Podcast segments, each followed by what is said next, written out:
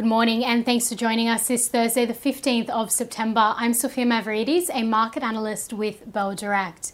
Well, US inflation came in hotter than expected this week, with consumer prices rising 8.3% year over year in August.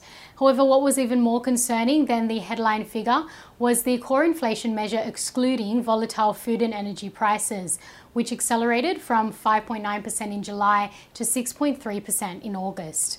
Now, the interest rate futures responded to the inflation reading by pricing out any probability of a 0.5% hike at next week's Fed meeting and pricing in a 32% likelihood of a full percentage point hike, up from 0% probability one week prior. Now, on a more positive note, US equities overnight closed higher. The Dow Jones slightly higher, just up 0.1%. The S&P 500 up 0.3% and the Nasdaq up 0.7%. Locally today, the Australian market is set to open flat this morning, with the SPI futures suggesting a rise of just 0.09%. Now, investors are hoping for a more positive outlook today after yesterday's heavy sell off. In commodities, oil is trading just under 2% higher as investors to continue to continue to assess, sorry, the outlook of global demand. So oil stocks to watch include Santos, STO and Woodside Energy, WDS.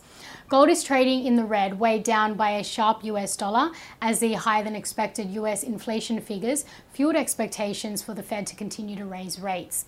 So gold miners to keep your eye on are Evolution Mining, EVN and Regis Resources, REG and iron ore is trading at its highest level in almost three weeks amid prospects of increased Chinese demand. So, China, a top steel producer and iron ore consumer, has announced more stimulus measures to support its COVID hit economy, which includes new infrastructure projects. So, keep watch of miners that may benefit from the rising iron ore prices, such as Rio Tinto, RIO, Fortescue Metals, FMG, BHP, and Champion Iron CIA.